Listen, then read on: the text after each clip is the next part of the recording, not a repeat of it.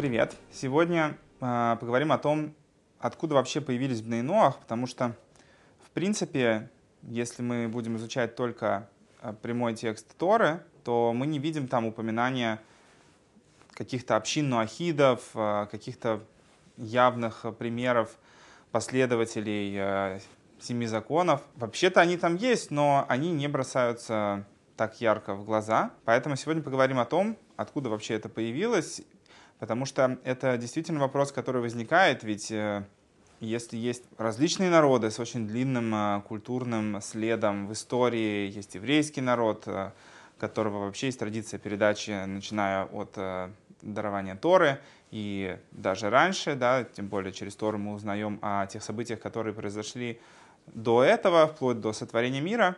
А про нуахидов мы такой истории не находим. И возникает вопрос, а что это тогда? Это что-то новое, это придумали вчера, подвели под это некий фундамент, или как это вообще работает? Или это что-то давно забытое, а сейчас мы пытаемся об этом вспомнить, и, может быть, только во времена Ноаха были потомки Ноаха, которые соблюдали эти семь законов, а потом их никогда не было. В общем, попробуем ответить на эти вопросы. Во-первых, э, невозможно отвечать на, это, на этот вопрос с точки зрения того, где это встречается в Торе, если мы не будем обращаться и к устной Торе, к тем трактовкам, которые устная Тора нам дает. И мы находим достаточно много примеров того, где Всевышний общается с людьми, предъявляя им как бы претензии по поводу того, что они должны соблюдать э, семь законов. По самому Пятикнижию мы не всегда это можем увидеть, но, например, откуда появилось наказание с дома Амора? Те города, которые были уничтожены, из которых спасся только Лот э, со своей семьей, если бы у Всевышнего не было бы претензий к народам мира, э, а это возможно только при условии, что полностью были забыты все законы праведности, все э, какие-либо э, принципы взаимоотношения с Творцом. Люди полностью ушли от этого в какую-то противоположную степь. И настолько далеко, что им, в принципе, не на что опереться. Потому что Всевышний ведет себя с людьми, как родитель ведет себя по отношению к ребенку. Это один из примеров, одно из качеств взаимодействия между Богом и человеком. И понятно, что бессмысленно наказывать ребенка, если мы не объяснили ему, каковы его как бы, границы и обязанности. Ну, какой смысл в наказании человеку, который изначально не знает, как нужно правильно, и ему неоткуда это было выучить. В этом случае наказание, оно бессмысленно, только если это не просто бессмысленная жестокость, ярость и гнев со стороны того, кто стоит выше. Да? То есть, когда родители э, бесятся из-за того, что дети ведут себя неправильно, зачастую они забывают о том, что, может быть, надо было сначала ребенку объяснить, почему так нельзя, а как надо, а что нужно делать. Когда ребенок действительно знает о том, что он должен делать, но, но не делает этого, тогда это уже как бы некая наглость, некий вызов, и тогда наказание имеет смысл, ну, я не, не говорю про физические, любые другие наказания, а, чтобы научить ребенка определенным границам, что у его действий, если они не соответствуют а, неким принципам того, что хорошо и что плохо, у этих действий есть последствия. У хороших действий есть хорошие последствия, у плохих действий есть плохие последствия. И без того, что у ребенка будет это понимание, наказывать его бессмысленно. Это, к сожалению, в нашей жизни не всегда так происходит. Человек очень часто проявляет как бы бессмысленный гнев, потому что ему обидно, больно и неприятно. Творец, он э, милосердный, он э, любит свои творения, и у него нету какой-либо потребности в жестокости, в э, мучениях своих творений, потому что не ради этого он создал мир. Он не нуждается в том, что получает там, человек, когда проявляет какую-то жестокость и агрессию. Большая часть наказаний Творца, как бы, смысл в них, чтобы поднять человека, чтобы как бы, это некая форма испытания, которая позволяет человеку стать лучше, э, хотя не всегда это и понятно, э, как это работает и почему так происходит. Поэтому то, что мы видим, что Всевышний обращается к различным народам в Торе и в Танахе, в, э, в словах пророков, с различными претензиями об их поведении, говорит о том, что традиция того, какие принципы Бог ввел для как бы, минимальных условий существования этого мира, она так или иначе существовала. Более того, в современном мире мы тоже видим, что несмотря на то, что э, никто не будет особо как бы э, в открытую заявлять, что большая часть мировых религий, она строится на в той или иной форме на принципах Торы, тем не менее, мы видим, что в современном обществе, даже светском обществе, которое может не признавать там, ни христианство, ни мусульманство,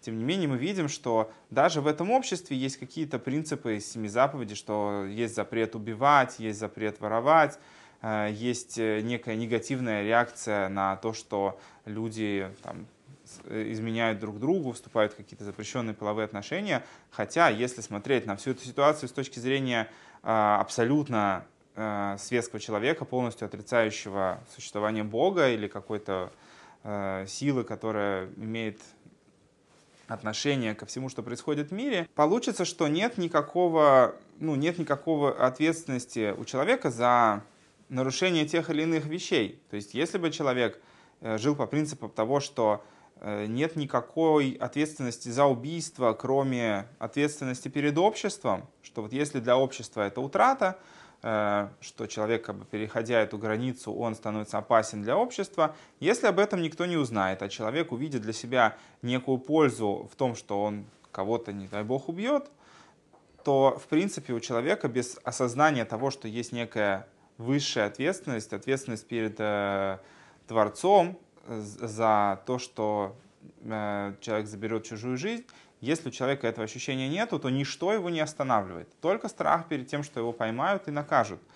Но если этого нету, то, то окей. И никакие самые, как бы в наших глазах, которые на самом деле тоже э, наши взгляды строятся на неких принципах Торы, никакие из запретов, э, если человек не оценивает их с точки зрения, что есть э, что-то стоящее над, над обществом, над э, тем, что в этом мире происходит, никакие из этих запретов не будут казаться ему слишком страшными, если у него как бы в какой-то конкретной ситуации степень ответственности по последствиям перед обществом будет минимальная. То есть можно и украсть, и все что угодно сделать, лишь бы мне было хорошо, а как бы для общества это большого вреда не будет, и никто об этом даже и не узнает. Поэтому еще раз, то, что мы видим, что Всевышний обращается э, через пророков э, в разных ситуациях, например, в истории с с пророком Йона, которого Всевышний отправляет в город Нинве, Ниневию, э, с тем, чтобы он передал им сообщение о том, что они ведут себя отвратительным образом, и, соответственно, э, они будут за это наказаны. Пророк Йона приходит туда, и удивительно, что, ну, как бы, хорошо, но, тем не менее, удивительно, что все жители города, включая царя, раскаиваются в своем поведении – что значит, что раскаиваются в своем поведении? Значит, они подозревали как надо, значит, им было откуда черпать истинную информацию о том, э, что от них хочет Творец. И то, что они раскаиваются, это отменяет для них суровый приговор, и, в общем, в итоге для этого города все заканчивается хорошо. Та же история со Сдомом и Аморой. Всевышний не просто так уничтожает эти города, что вот, жители ведут себя плохо, ну, как бы все, уберем их, да? Нет такого отношения. То есть Творец ни с кем из творений не общается в одностороннем порядке. Всегда это некое взаимодействие, диалог. И поэтому даже когда человек ведет себя плохо, неважно, еврей он, не еврей, э, на каком уровне он находится, нету такого, что есть какой-то человек ненужный, и Богу все равно, что с ним происходит. И даже когда люди ведут себя плохо, все равно Творец посылает им некие знаки, некие возможности для того, чтобы одуматься и понять, что происходит что-то не то, что дальше можно пересечь определенную красную черту, за которой э, будет конец и уничтожение того, что происходит в доме Аморе. И из истории с этими городами мы видим, что Всевышний изначально послал туда двух ангелов, чтобы они посмотрели, что вообще с этими городами происходит, и дать людям в этих городах возможность раскаяться, чтобы они исправили свое поведение. Потому что изначально Всевышний всегда ожидает от человека раскаяния, а не то, чтобы вот если человек ведет себя плохо, значит он должен понести свое наказание и понести ответственность за то, что он совершил э, какой-то нехороший поступок. Даже в самом потопе, в истории с потопом мы видим, что тоже Всевышний дает Ноаху повеление о том, чтобы он построил ковчег, И постройка ковчега занимает э, у Ноаха 120 лет, потому что нужно было сначала посадить деревья для ковчега, потом они должны были вырасти, потом их нужно было срубить, потом это нужно было все построить, собрать еду, собрать животных и так далее. И даже когда вся эта работа была закончена, а люди же, ну как бы, когда кто-то столько лет занимается какой-то э, странной работой, люди приходят и спрашивают, слушай, а что ты делаешь? Э, Нох отвечал, э, вот Всевышний приведет потоп, и все, все, кто себя плохо вел, умрут. Надо либо исправиться, либо вот будет такой результат. Никто не воспринял его слова всерьез. Или, может быть, люди считали, что они как-то как эта участь их минует, они выживут все, все как обычно человек, когда э, видит, что приходит какое-то наказание или даже совершает какие-то поступки, у которых есть прямые последствия. Ну, например, если человек э, злоупотребляет там, едой или какими-то другими э, вещами, любое злоупотребление, оно обычно ведет э, ко вреду для человека, и это не, не домыслы, да, это реальность. То есть если человек будет есть там слишком много сахара, или слишком много соли, или слишком много пить алкоголя, слишком много курить и все такое, это явный вред, который как бы доказан, но вот эти доказательства не мешают человеку Э, все это делать и относиться к этому, ну как бы да, это происходит, но не со мной. Поэтому даже то, что Ноах строил ковчег, не повлияло на, на то общество, на все то поколение, чтобы как-то одуматься и исправить свое поведение. Шанс им был дан. Более того, даже когда потоп уже начался, то есть когда уже пошел дождь, вплоть до самого последнего момента, когда Ноах э, зашел уже в ковчег, когда вода дошла ему уже до, до головы, и когда он вынужден был зайти в ковчег, и Всевышний закрыл за ним дверь, до этого момента у людей была возможность раскаяться, и тогда бы это был дождь не наводнения, а дождь э, благословения, от которого, наоборот, все еще лучше выросло бы, и, наоборот, как бы благо для природы полезно в определенных количествах. Но этого не произошло, и мир постиг потоп. Эта история и подобные этому истории, они, принципе, говорят нам о том, что в обществе всегда присутствовали люди, которые понимали, а, на каких моральных принципах а, строится существование человечества. Но это не мешало людям все время играть с этим, пытаться уходить от этого и вести себя как угодно. Теперь возникает вопрос, окей, если так действительно было, то есть, да, было воспоминание о том, что был Ноах, были семь законов, откуда тогда мы можем это знать?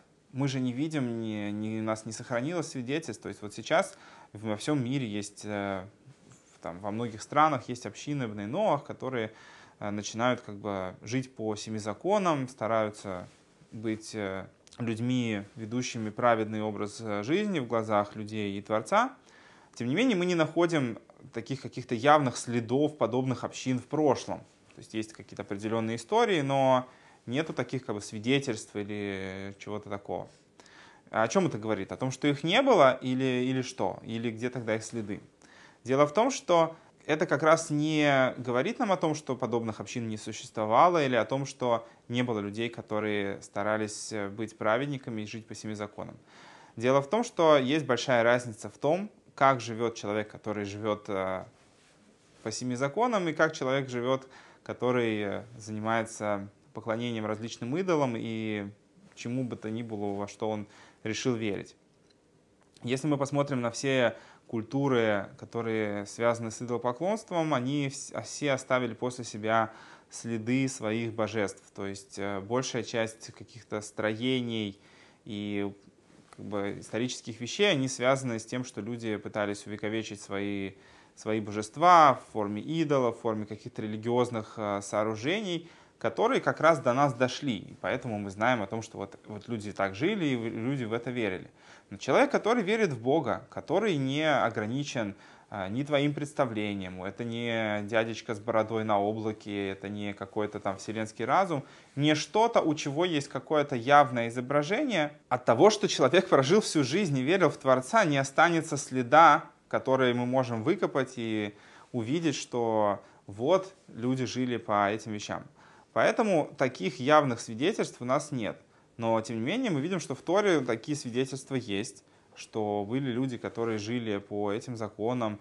И так рассказывается про Йова, так рассказывается про других людей, которые жили во времена Авраама. В принципе, сам Авраам и его потомки, они тоже были наахидами, несмотря на то, что начиная с Авраама начинается как бы родословная именно еврейского народа, но сам Авраам был в статусе Нахида, он должен был соблюдать все те же семь законов, потому что законов Торы еще не было дано. И даже если Авраам, можно, то, что говорится, что праотцы соблюдали все, э, все 613 заповедей Торы, не факт, что они соблюдали их именно в той форме, потому что на тот момент еще не было зафиксировано и раскрыто в мире именно конкретная материальная форма соблюдения заповедей. Это э, зафиксировалось только после э, получения Торы, когда именно материальное действие стало иметь э, значение э, заповеди и отказывать влияние на мир вокруг себя и ну, на саму ту вещь, с помощью которой это совершалось. То есть если до получения Торы соблюдение заповеди, оно было скорее на духовном уровне, и на материальность никак не влияло, это была просто определенная заслуга человека, что вот он старается быть ближе к Богу, старается больше делать, но при этом никакой материальной а, оболочки это не сохраняло за собой. И мы не находим каких-то следов от того, что праотцы оставили после себя какие-то большие свидетельства того, что они соблюдали заповеди. Вот. Но после дарования Торы это изменилось, и сейчас как бы поэтому все, все заповеди имеют четкие материальные границы, как человек должен их э, непосредственно соблюдать. Но в любом случае, до дарования Торы все праотцы, они имели статус э, потомков Ноха и должны были соблюдать семь законов. То есть, в принципе, Тора ведет нам родословно не только еврейского народа, но и тех людей, которые в те времена а, соблюдали семь законов. Несмотря на то, что это останется проблемой, отсутствие преемственности, то есть что у нас нету устоявшихся общин нахидов в наше время, которые могли бы опираться на то, как жили нахиды раньше и так далее.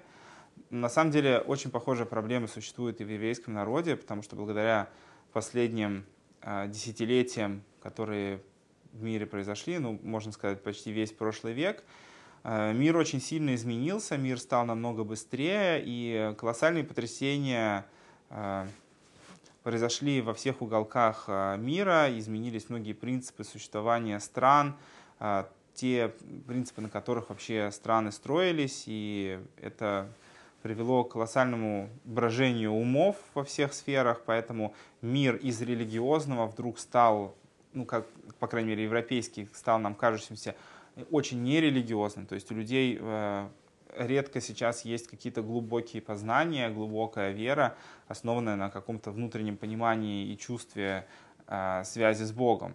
А внешние вещи, наоборот, приняли очень большое значение.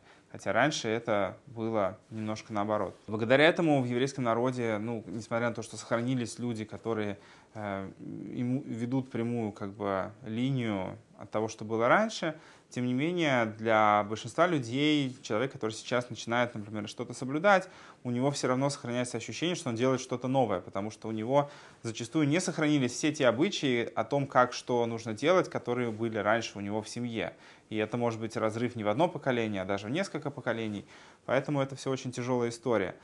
Вот. Но в любом случае, даже если бы это все сохранилось, тем не менее, наша жизнь, она не стоит на месте, и все меняется. И каждый, э, каждый новый день, каждое мгновение — это какой-то новый свет, новый путь, которым человек должен идти.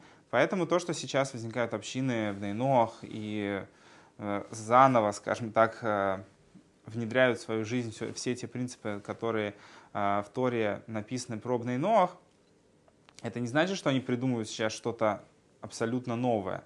Это восстановление того, что было, в соответствии с э, тем, каким стал сейчас мир. Многие принципы, которые были раньше э, основой общества, сейчас не работают. Соответственно, не нужно их восстанавливать, потому что ну, как бы в современных реалиях это абсолютно неприемлемая история.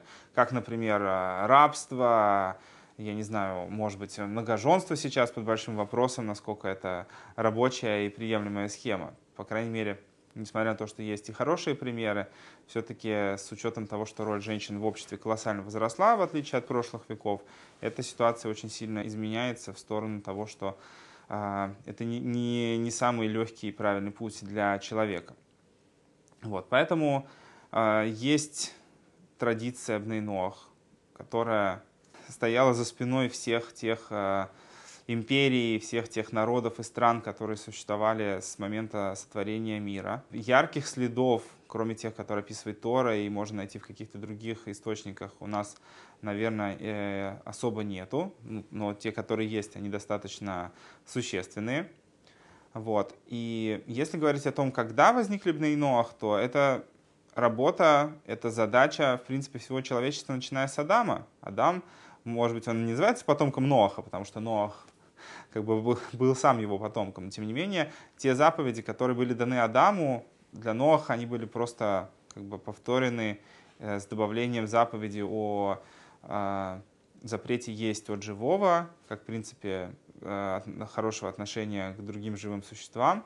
Плюс, поскольку дарование Торы закрепило определенный э, новый статус взаимоотношения человечества со Всевышним, то и законы были обновлены, получили как бы новый статус, что если раньше соблюдение человека это была просто его заслуга, не влиявшая на материальный мир, а совершающая какие-то изменения в духовности, то с момента дарования Торы любая заповедь, которую человек выполняет, что-то делает в материальном мире, она влияет на, на все, что нас окружает и меняет всю картину вокруг нас. Поэтому, несмотря на то, что есть, конечно, проблема отсутствия преемственности и многие вопросы остаются открытыми, тем не менее, нужно стремиться познавать э, то, что Всевышний от нас хочет, стремиться понять э, мудрость Творца, которую Он нам даровал через э, Тору, Бнейнох, в том, что касается их законов, и в том, что можно увидеть про проявление Творца во всем мире. Человек должен стремиться к пониманию этих вещей, и с Божьей помощью, э, постоянно двигаясь в этом направлении, мы найдем ответы на все эти вопросы, которые пока у нас еще остаются, чтобы в конце концов э, мир стал э, достойным жилищем, местом, где сможет раскрыться Творец, и, как про это сказано, что тогда будут все народы служить в едином порыве Творцу, и Всевышний уберет дух нечистоты из этого мира, все плохое, все зло уйдет во времена прихода Машеха.